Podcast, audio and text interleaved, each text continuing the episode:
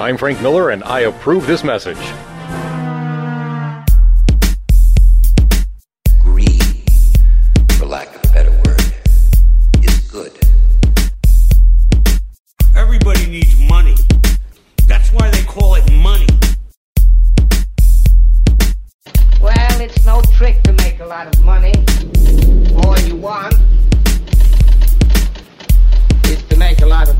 Hey, everybody, welcome to Offbeat Wall Street. I'm Frank Miller.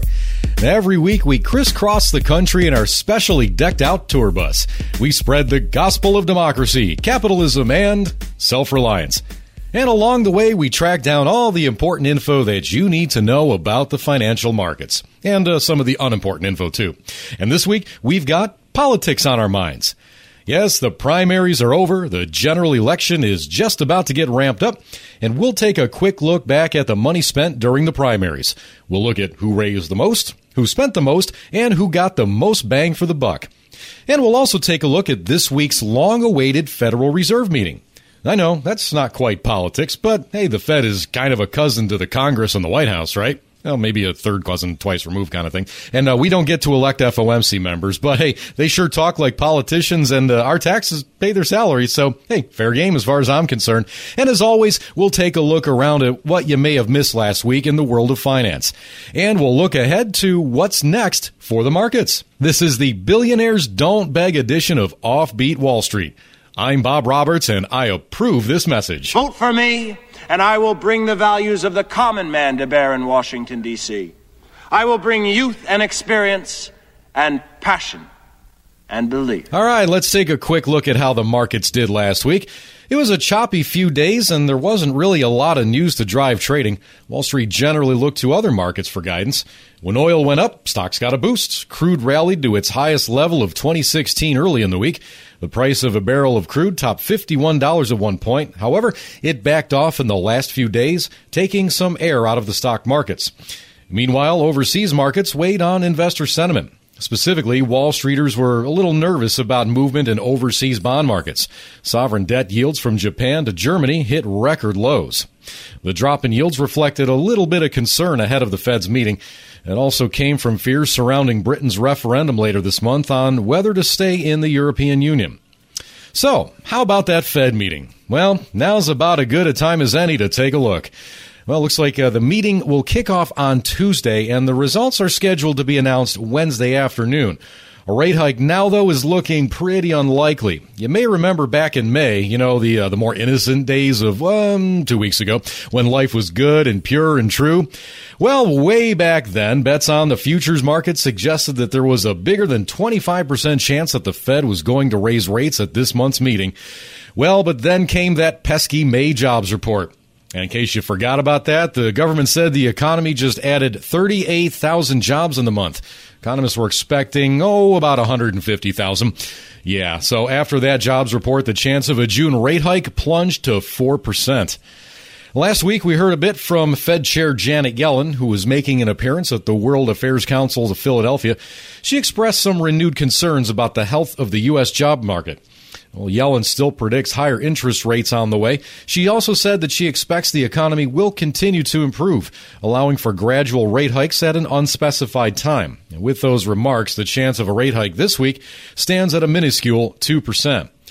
Still, though, it doesn't mean the Fed meeting is without drama. Every Fed meeting comes with a statement that explains just how policymakers see the economy. Investors are going to scrutinize every single word from that commentary to try to guess when the next rate hike is coming. Meanwhile, Janet Yellen will hold a press conference after the announcement, and this will give some further clues as to where rates are headed. Now, we're pretty sure that there's not going to be a hike this time, but if not now, when? Well, if we take a look at these same futures markets, investors are predicting a 23% chance of a rate hike in July. There's a 37% chance that there will be a rate hike by September. And the markets are pricing in a 60% chance of higher rates by the end of the year. So, to review, the job market in the economy might be slowing down a little, but we're still likely looking at higher interest rates sometime within the next six months. And yes, Hillary and Donald, that might be the economy you're fighting to get blamed for. Good luck with that. Ladies and gentlemen, why can't you get ahead? Why can't you have the home of your dreams, the fast car, a nice vacation?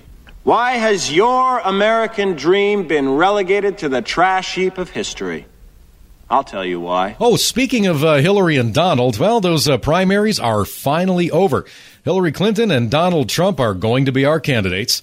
Yes, the conventions are coming up next month. From now until November, the campaigns are going to dominate the news. Each candidate is going to spend the next four and a half months predicting that the other one is bent on bringing financial disaster and global ruin. So, before we get into the uh, nitty gritty of the general election, why don't we take a look back at the primaries? Now, the Republican campaign was uh, kind of like the baptism scene from The Godfather. Donald Trump said words he might not really believe in. Meanwhile, his enemies were brutally dispatched one by one. Meanwhile, over on the Democratic side, that race was uh, kind of like this year's NBA Finals, wasn't it? The outcome was never really a doubt, but, you know, we were all kind of pulling for that underdog to make a show of it because, hey, we kind of feel bad for their fans. But what about the financial side of things? Well, according to a New York Times article, the biggest spender this primary season was a bit of a surprise. It was actually Bernie Sanders, yeah. Bernie Sanders spent a whopping $207 million in his primary campaign. That's after raising nearly $213 million. Almost 100% of that came from campaign donations. Not bad for a, uh, self-proclaimed socialist from Vermont, a state with a total population less than the city of Boston, believe it or not. In comparison, Hillary Clinton spent about $182 million and raised more than 296 million. She had a bit of help from PACs and super PACs, though. Nearly $85 million came from those sources. In terms of actual campaign donations, no one did better than the Bern. And by the way, these stats come from a summary of the primary finances that the Times published in late May. As for Trump, well, Billionaires, uh, they don't have to beg. Trump raised just $59 million for his campaign, but he was able to spend his own money, and TV networks were falling over themselves to get him on the air. And that's by far the most frugal campaign among the major candidates. In fact, Trump's campaign raised and spent less money than Ben Carson, who got no delegates. In terms of bang for the buck, only John Kasich is in the same league as Trump. He spent less than $20 million and picked up 165 delegates. What about the other contenders? Well, Jeb Bush, Ted Cruz, and Marco Rubio all raised more than $100 million, though all of them spent far less than they raised. I'm sorry, but I wouldn't vote for you. My life depended on it. All right, let's take a look at some of the key news from last week. Well, another bad sign for the world economy. The World Bank trimmed its global growth outlook last week. The organization blaming sluggish growth in advanced economies, as well as stubbornly low commodity prices. Weak global trade is also hurting the economic outlook. The World Bank now predicts that the global economy will grow by 2.4% this year, and that's down from its previous projection of around 2.9%. Next year's growth rate is likely to be lower than expected as well. The World Bank's projecting 2.8% growth in 2017 versus the 3.1% that it had previously forecast. A week after the dismal jobs report, there was a bit of good news about the labor market. The number of people filing first time unemployment benefits unexpectedly dropped last week. The U.S. Labor Department revealed that initial jobless claims came in at 264,000 the week ended June 4th. That was down around 4,000 from the previous week's revised level. Economists had expected that number to tick up a little bit from the previous week. Experts, though, were generally looking for a level of around 270,000. Hey, and as long as we're making ourselves feel better about the jobs data, here's some other stats. Uh, the U.S. mortgage rates fell sharply last week, and this came as banks adjusted after the dismal May jobs report. The 30 year fixed rate mortgage averaged 3.6% in the June 9th week. The 15 year fixed rate mortgage averaged 2.87%, and that was down from 2.92% the previous week. So, uh, if you're looking to buy a home, might be a good time to look into some of those mortgages. Let's also take a look at some of the important items on tap for this week. Now, we already know about the Fed meeting, but besides that, there's a number of economic reports to keep in mind. We've got retail sales on Tuesday. Thursday is going to see a report on consumer prices. That'll give a good look at inflation. And Friday is going to include a report on housing starts. That's a look at the health of the home building market. And it promises to be another snoozer in terms of corporate news. Not much on the schedule in terms of earnings reports. Later in the week, we'll get results from Rite Aid, Oracle, and Kroger. All right, every week we like to wander off the beaten path a little bit, take a look at some money stories that aren't exactly Wall Street related. Right now, time for some of our quick hits.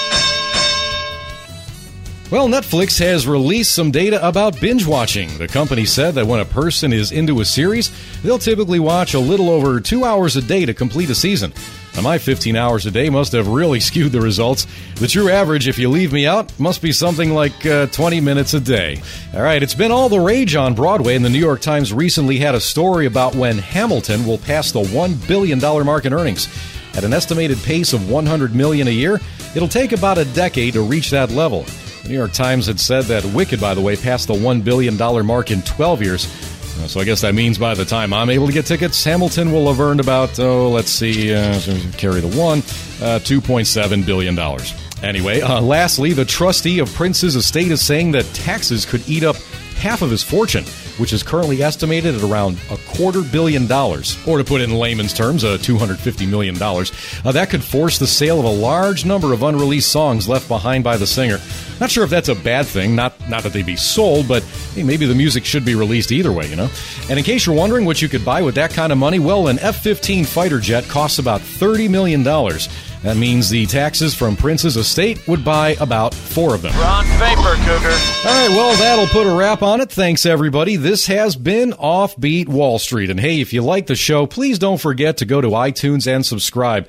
And while you're over there, why don't you go ahead and rate and review the show, preferably with good reviews. You know, those good ratings help other people discover the show, so it's very helpful. And it also gives all of us around here another reason to stay busy and keep ourselves out of trouble. Also, make sure you let all your friends friends know. Don't forget to check out our website at offbeatwallstreet.com. It's starting to come a little bit better now. We've got the primer on. The uh, second coat of paint is coming on very nicely. Still got to straighten out some of the pictures, but hey, you know, you can still check out the great content that's there throughout the week. You can also follow us on Twitter at Offbeat Wall Street.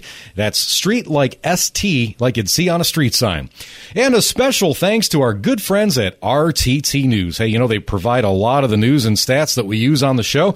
So if you want up to date info on the markets, or if you just want to impress your friends with some really cool and mostly useful knowledge, why not check them out right now at rttnews.com. And as we say goodbye, let's just remember that in this year of election, what politics is really about. The choice to be what you want to be. And I wanted to be rich. Have a great week, everybody.